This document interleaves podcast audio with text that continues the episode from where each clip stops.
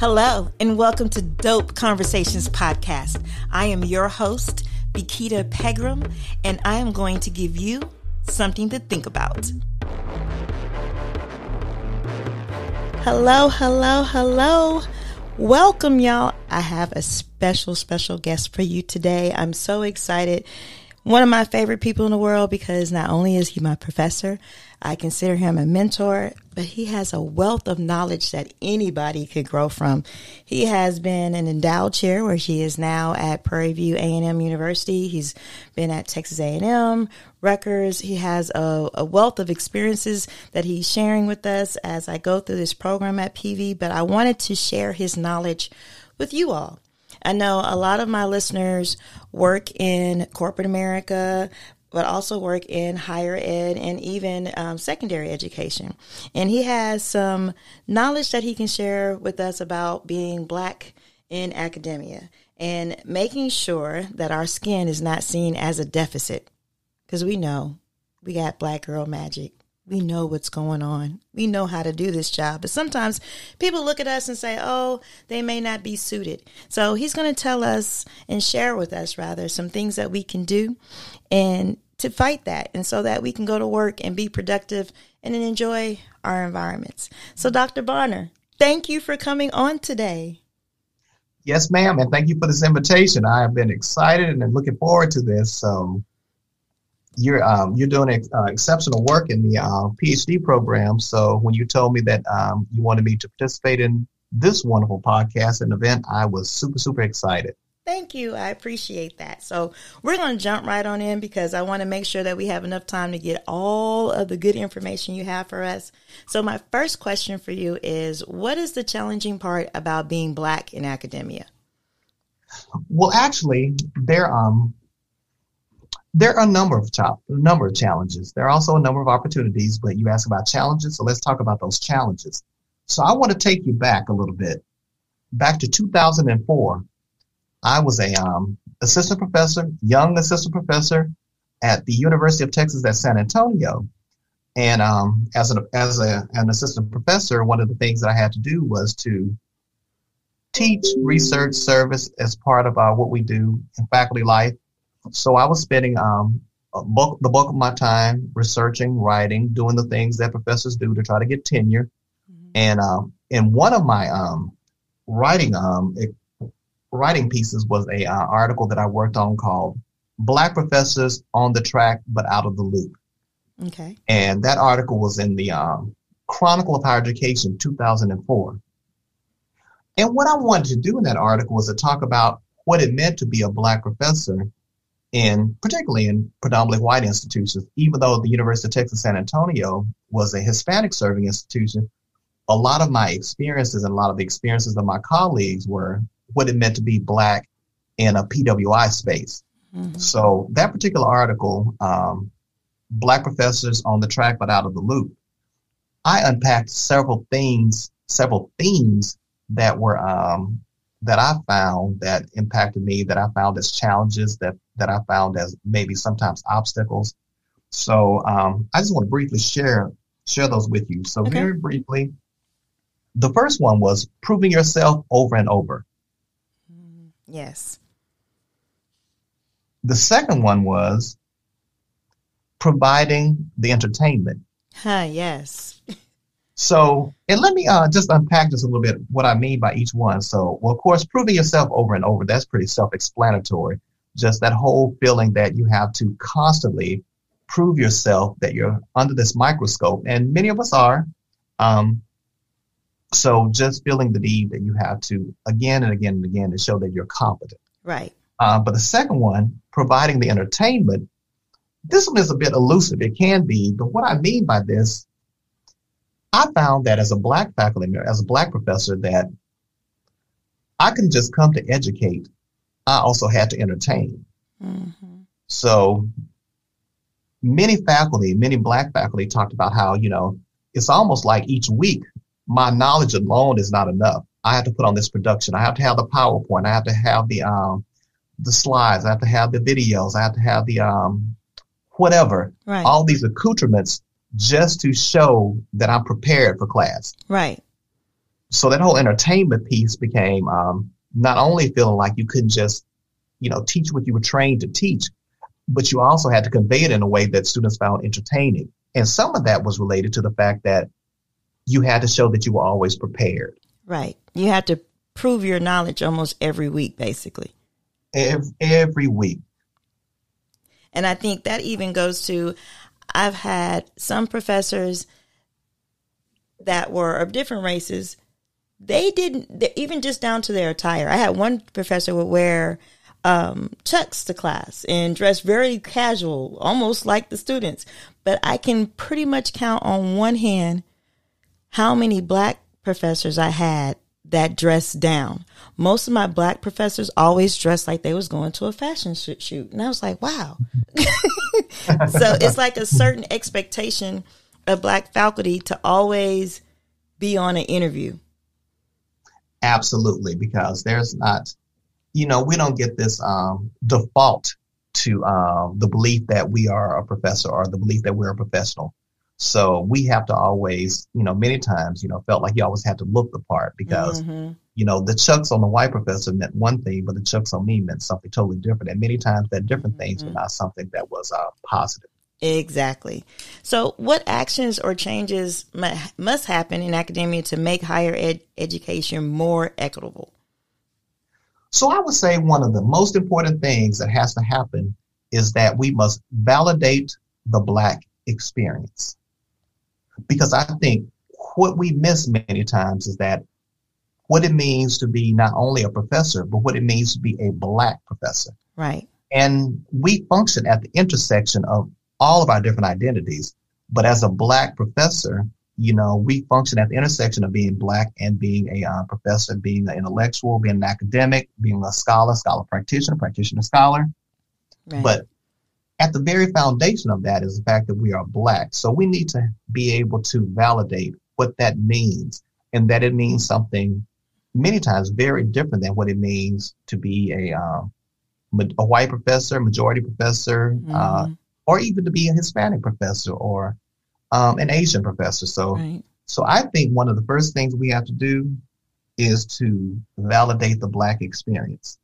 I like that. And Bakita, you know, I'm a I'm a researcher and a scholar and a nerd, so um, so I always um, try to tie what I'm doing into my writing and my research. Right. So I actually um, uh, published this article in the uh, in Diverse Issues, and it was titled um, "How and Where We Exit: Seven Propositions on Black Positionalities." Mm.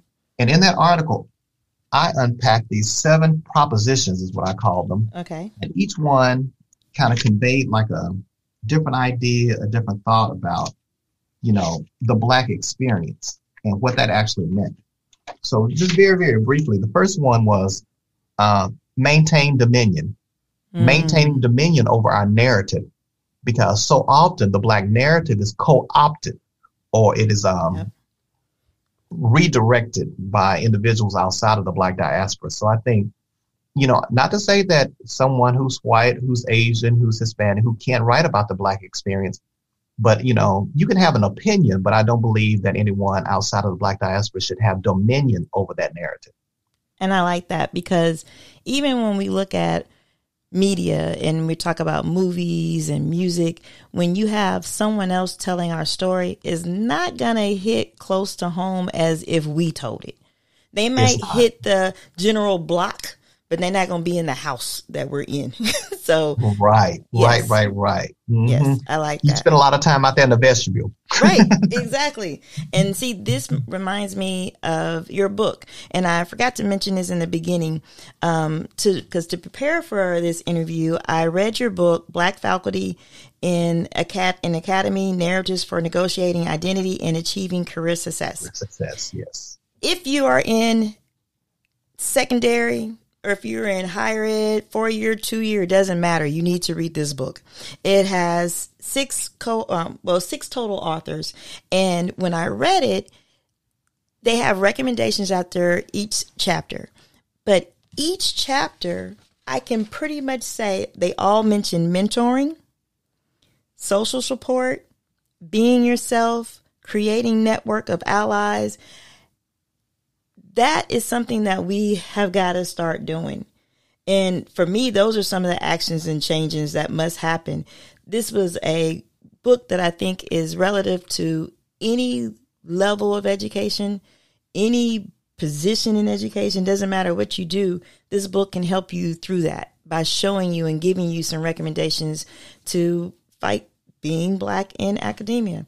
So, who do you think the heavy lift is on? So, the book really gives you some self things to do, but what's the who has the heavy lift on executing the actions that you deem necessary for to to be more equitable? So, you know, that's a great question. I think the heavy lift, the heavy lifting should go. It is really um, the the black collective has to do the heavy lifting. And when I mean the when I say the black collective, I mean black people in general, whether you're in academia, outside of academia, but we as a collective, as a group, we have to all marshal our efforts, marshal our forces, and to work as a as a group to work towards uh, redirecting and changing that narrative.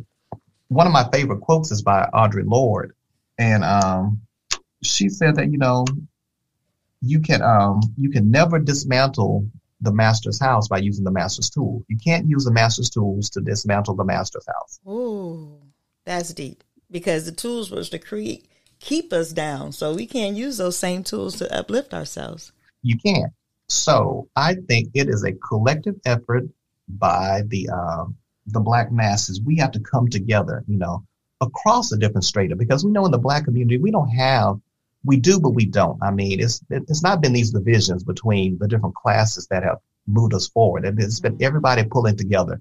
I mean, for those who are, you know, poor, lacking resources, those who are who have a lot of resources, we have always worked as a collective to make any type of a systemic change, and I think that is absolutely important. Right. So I would say the collective has to do the heavy lifting. I, I, you know what, and I can agree with that because I feel like in order of us in order for us to have the last say about our narrative, we have to be more involved. So I can see where the heavy lift falls on us. And that means a lot of really, really just critical self reflection and saying, okay, you know what? Maybe that wasn't the best action that I did, and I could have handled it a little bit different. But I think that's going to take some conversations amongst the collective and not just peer to peer or you know me talking to my neighbor we're going to have to really organize and come together to see which direction is best. Absolutely. And you you're spot on with that. We have to organize and um, have a you know we don't have to have a uniform vision but we need to have a collective vision that is um, leading us in a, a systematic way to right. making these needed changes. Right. And and that goes like when I say organize, I don't want my listeners to think, oh, she wants us out there like NAACP. I'm talking about just creating those allies at work. Yes, we still got to do some social justice outside of the building, but inside of the building, it's just creating those networks and those allies that you can count on and you can trust um, some of the things that I also took away from your book was one, develop senior and junior faculty mentoring networks. I thought that was very important because just like another part in your book says, um, mentoring is imperative. Anybody who knows me knows I believe in mentoring and I love mentoring. I even introduced you as one of my mentors. That's important. Um, the other thing that you said was speak up, don't suffer in silence, um, value diverse research, social support, allies, and be authentic. So I think everything that you said points to back to everything in your book. And so, yes, I love the way that you connect these issues that we have back to research and bringing it back to, okay, look, we've done the research, we've done the study, this is what's real. Absolutely. Absolutely. You are spot on with that, touching on some really important points. And um, one of my uh, propositions out of those seven propositions is uh, demand street street credibility for blackness. Mm. Because what I have found is that blackness is like one of the few things that people demand street credibility. It's like anybody can step in, start writing about, talking about, preaching on, singing about blackness. Yeah. okay, that and you don't have to have any street credibility. Right. And I'm like, how does that happen? So we need to start demanding street credibility to have agency with our blackness. You know, we shouldn't just uh, give it over without any um, prerequisite um, attributes, skills, things. But you Mhm. know, it's like you know, my blackness is not for free, so Right. I earned it. So you can't just step in and take it and co-opt it. right. So that is really important. Yes, I like that. So my last question for you is what roles or what role does HBCUs play in this elevation? What is our responsibility? primary role. I see HBCUs at the core, at the epicenter. So the best visual I could give you, picture at picture at the center, you got the circle, and you have all these spokes coming out the circle, Mm-hmm. and each spoke is a different idea, identity, institution. So at the hub of all these spokes is the HBCU. Okay. So I think given um, the role that HBCUs have historically played, given um, the role that they are currently playing, I think it is really important that HBCUs serve as like the foundation. I mean, if we look at American higher education, you know, with the founding of our first HBCUs, Cheyney University, um, um, Lincoln University, Wilberforce, you know, these institutions gave African American, gave Black people an opportunity at an education. I mean, brilliant, brilliant people who had, you know, who were locked out of uh, education. So we have always served as a de force for the Black community. So I think that we should serve as like the um, central hub for everything that we do by way of um, the Black diaspora. Right.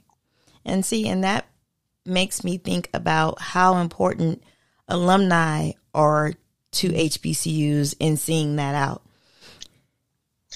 Absolutely important. I was just um, reading some information about HBCUs. Um, um, I was looking at some contemporary stuff. Um, my first uh, topic for my dissertation, I was going to focus on the role of the HBCU president. Mm-hmm. So I've spent quite a bit of time back then focusing on HBCU, but even my contemporary research because I focus on the experiences of high achieving African American males in HBCUs and PWIs. So I still stay pretty current, but I was just glossing through, skimming through some information. Um, and um, I just saw uh, a stat that said that HBCUs only represent 3% of the institutions of higher education in this country, Mm-hmm. but they um, they produce they have produced over produced 50% of the doctors and 80% of the judges who are out there, but they only constitute 3% of the higher ed institutions in this land.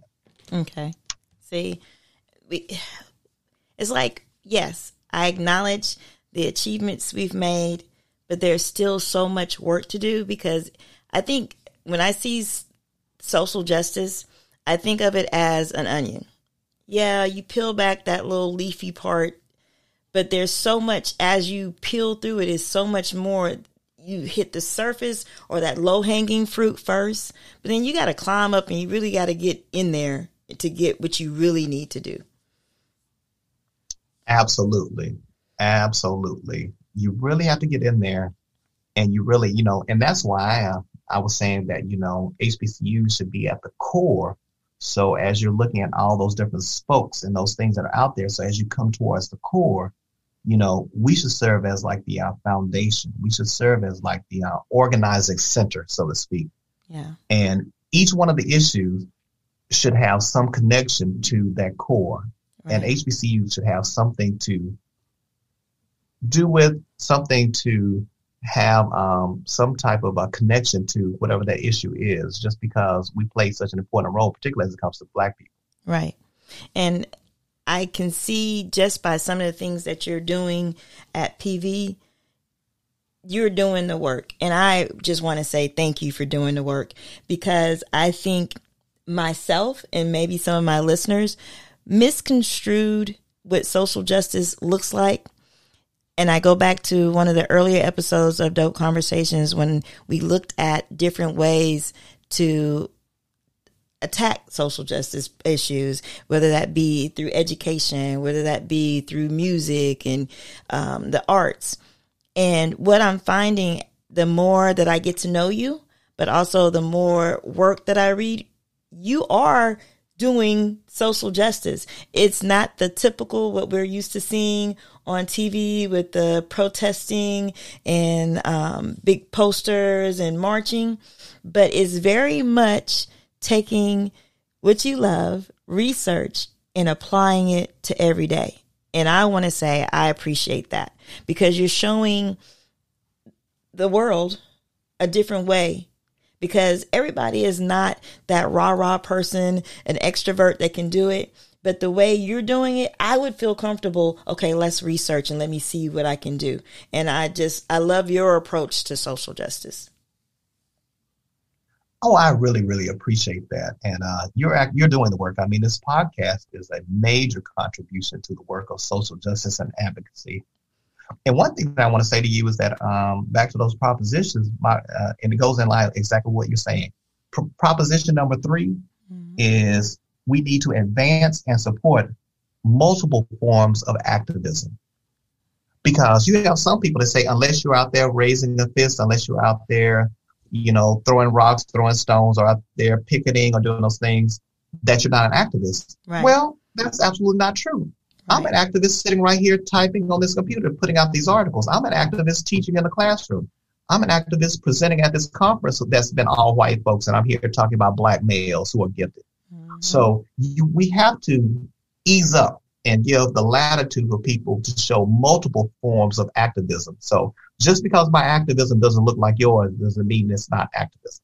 Exactly. And best know that is impactful. Because when Dr. Bonner speaks, it's like E.F. Hutton, people listen. so I used to love that commercial when I was little. Well, a, a few people some of the time. Because you are doing the work. So, what other propositions did you have to share with us? Well, let's see. Um, one uh, one of the propositions, well, I told you about maintain dominion over the narratives. Mm-hmm. Proposition number two is we need to reframe our thinking about Black excellence. Mm. And what does that mean? So, how often have I heard, you know, in the HBCU context or in um, in Black context? Let me just take it out of the HBCU environment. It's like whenever you bring something that's about excellence, folks want to say, "Well, here you come with that white folk stuff." Or here you come with that PWI stuff. Here you mm-hmm. come with that mm-hmm. A&M stuff, that Rutgers stuff. I'm like, so you mean to tell me that what I'm doing about excellence is not something that we know or should know or should be doing at PV or TSU or Southern or right. so to me, you're diminishing black excellence. You're saying that this is white folk stuff. Really? Excellence wow. not white folk stuff. Excellence right. is our stuff. Right so we time, need to reframe what yes. we mean by black excellence. Because most times, the stuff that they consider white folks' excellence, truth be told, is ours anyway. Exactly. so, exactly. Yes. Mm-hmm. Yes, exactly. So it's bringing us time for On the Block. And this is the part where we merge our research to what we can do in our neighborhoods, what we can do on our jobs to make a change. And I just really want to go back to those things, those um, themes that I found through your book. And one is mentoring. If you've had the experience and you know what it is to be in someone's position, reach down, reach back, help them. And that goes back to each one, teach one. Um, also, self reflect, critically self reflecting on our own actions and, and ways that we can improve our own situations based off of what we're doing. Um, we got to do that. We got to look at what we're doing. The other is social support. Next is be you. And that goes back to an earlier episode when we talked about code switching and code stitching. Be you. Finding those circles that you are comfortable in so that you can have a voice, so you're not suffering in silence.